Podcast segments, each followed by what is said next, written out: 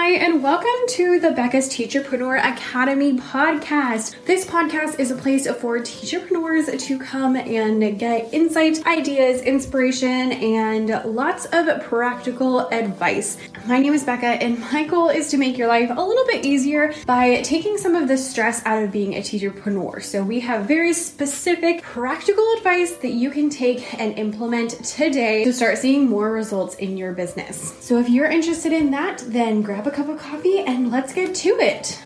Two of the most common questions that I get on Teachers Pay Teachers are number one, what sharing settings do I need on my Google Slides resources? Which I have a whole video about that. The answer is it doesn't matter. And number two is why am I not making any money? So today we're answering question number two, why your store isn't making money. If that sounds like something you're interested in, then let's hop right on into it. I have a Teachers Pay Teacher store called Becca's Music Room and pretty much from the beginning, I have been documenting the whole progress and everything I've learned here on YouTube. So if you are looking for more tips for Teachers Pay Teachers, then hit the subscribe button down below and hit the little bell so you get notifications so that you get all of the TPT tips. Today, we're gonna go through seven reasons that your shop might not be making money.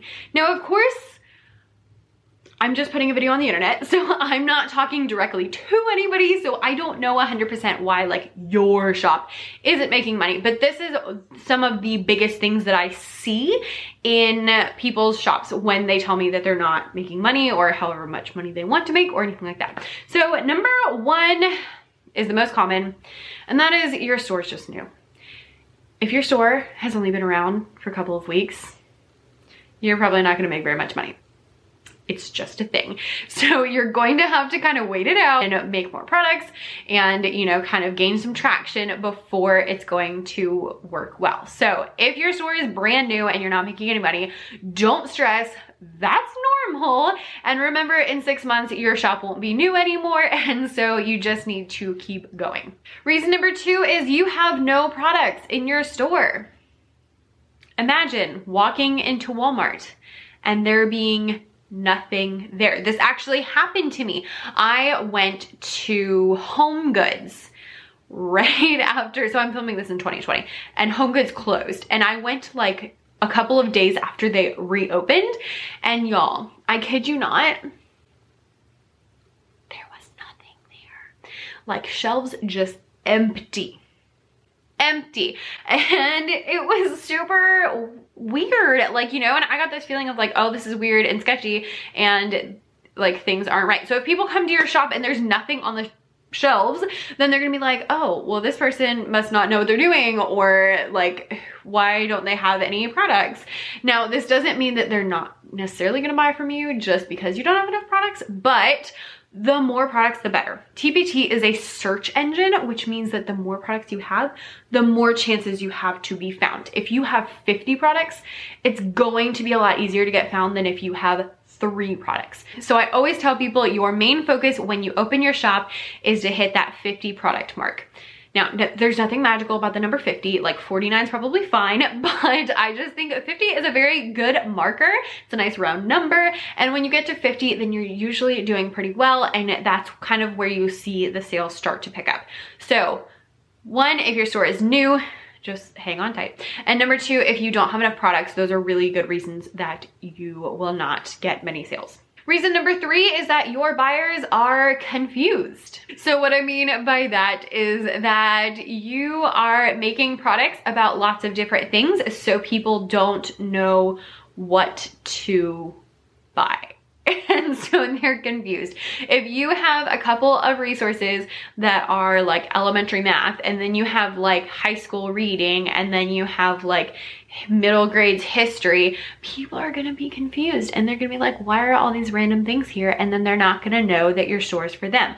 Instead, really try to make your products go together and be kind of like connected in some way so that they will do better. Number four is nobody can find you. For this, I really wanna talk about titles. Your title needs to be very descriptive and talk about what the resource is. For example, I teach elementary music and so I have a product that is called Asteroid and it's a rhythm game and it is super fun. However, nobody knows what asteroid is unless I have already told them. So if I just titled my game asteroid, no one would find it and no one would buy it because they'd be like, I don't know what this is. So I'm confusing them and they can't find me. However, if I title it something like rhythm game, then people are going to be able to find it a lot better. And kind of the best of both worlds would be like asteroid rhythm game for quarter note or something along those lines. You can translate that to yours. Make sure that you're not using those like cutesy little titles. You want it to be very descriptive because TPT uses your title to help with search. So they take words out of your title to match people's searches. So if someone searches fractions and fractions is in your title, you're more likely to get people to find your resource. Now, that being said, there's a lot of resources about fractions. So I can't guarantee that if you put fractions in your title that people are going to find it, but I can guarantee that if you don't, people aren't gonna find it. So make sure that your titles just like make sense and tell someone who has no idea who you are or what you're about what your product is. Now, I don't wanna scare anybody, but also putting some keywords in your description. So adding in, again, fractions or rhythm game and things like that that people are searching for into your description is going to help, especially in that first three lines. The first three lines that you write is called the snippet, and that is where TPT pulls most of your keywords from. So what's in there is what TPT is going to assume your product is about, and that's where they're gonna try to find those matches between someone's search and your product. So make sure that that first paragraph has lots of keywords that people are searching for. So you want to add things like fourth grade math activity, fractions worksheets, those kind of things in there to make sure that it just makes sense. Number five is a biggie, and that is that people don't know what's in your resource because your previews are not good. So if you've explored your analytics and you find that your conversion rates are low, that means that little percentage number is really small. That means people are clicking on your product and then they're not purchasing. The reason this happens is because they don't know enough about your product to feel okay purchasing it. If people don't know what's in your product or what it is or who it's for, they're not going to buy it. And that is one of the main reasons that people don't buy things just, just because they don't know what's in it. And so, you know, they don't want to buy it if they're like, I don't know what this is. I read a book recently called The Secrets of Closing the Sale by Zig Ziglar. And he is in the direct sales market, but his stuff worked so well for me. But he had so many good tips that I learned so much. And it actually was entertaining to read. But he made a comment that said, in most cases, if not most, the prospect says no because he doesn't know enough to say yes. Your job is to give them enough information so that they will want to buy your product. To do this, you need to have your cover and your thumbnails and your preview and all those things down pat. So if you don't have any thumbnails, it's not very likely people are going to buy anything. Or if you have like one thumbnail, people are probably not gonna buy anything unless it's like a one page worksheet. Make sure you have a cover that tells what the product is and also has a picture of the product. You use all three of those thumbnails so that people can see different things that are inside your product. And if applicable, totally use that preview section or even the video preview section. The preview section is where you can upload a PDF that has more information. So sometimes I just upload like the resource with the word preview on top of it. And then sometimes I go in and I make like a new PowerPoint and I add pictures from the products and I'll put like descriptions and stuff on there. How I decide which one is which basically just comes down to what all's in the product. If, if it's just a one file PDF, then just sticking preview on top is gonna be fine. If it's more in depth and there's a lot to it, and especially if I'm asking for more money, then I'm gonna go and make that preview that has information and it has words and it points things out that are important.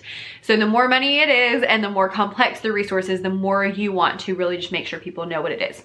Video previews are also super, super helpful and can be done very, very very easily. So I would highly suggest those as well. With your description, make sure you tell exactly what your product is and exactly who it's for. I suggest having it in both written form, like in a paragraph, and then also having bullet points that are like, this is exactly how many worksheets, this is exactly, you know, how many this, that, and the other, so that people know exactly what they are purchasing. The more people know, the more likely they are to purchase it. Your job is to educate your customer so that they will want to buy your product. So if, especially if you see those analytics and the conversion rate is really low, that's where you really want to focus is making sure that you're convincing people with your sales page to purchase your product. I feel like we don't use those words enough like sales page and analytics and conversion rate, but they're really important.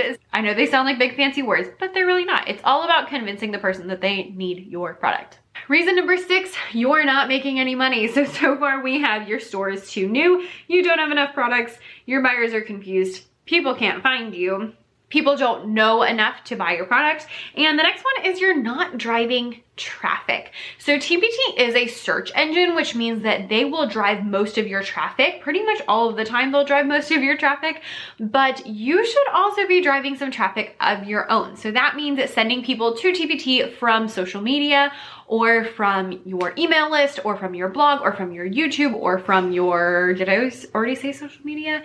Yes. I think I covered everything. So you want to be driving some traffic to Teachers Pay Teachers especially if you again go look at your analytics and you find that your conversion rates are pretty good, which I would say like a 6% or more is pretty good.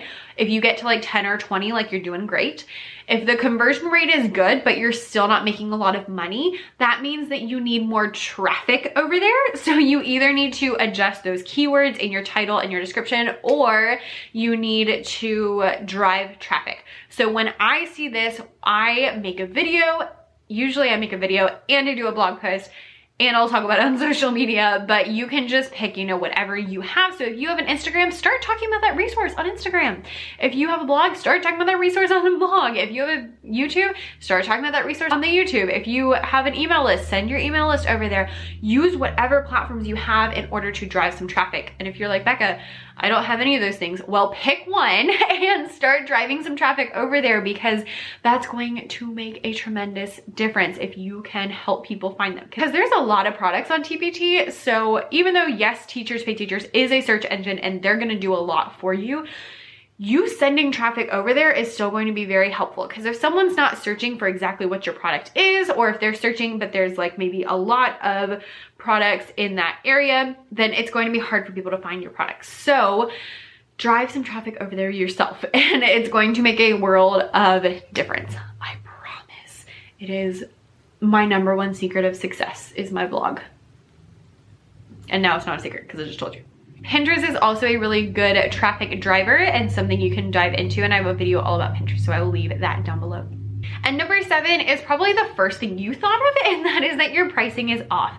I feel like when people are like, oh, no one's buying my product, this is where they start, but really it's kind of where you should end. Usually your pricing is okay and it's one of these other problems, but if you're anything like I was when I first started, I was like, oh my gosh, no one's buying this product and you make it cheaper except I didn't need to make it cheaper. I needed people to understand what the product was and I needed to drive some traffic over there so that people knew that my resource was there. And that was really the problem and not that the pricing was off. So this can be an issue.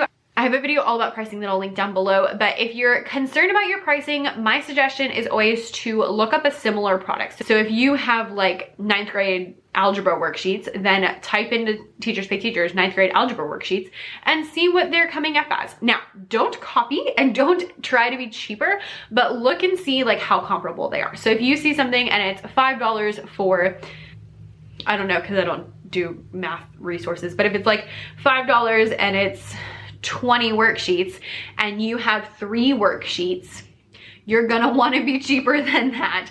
And if theirs is 20 worksheets for $5 and yours is 100 worksheets, you're gonna wanna make it more expensive than theirs.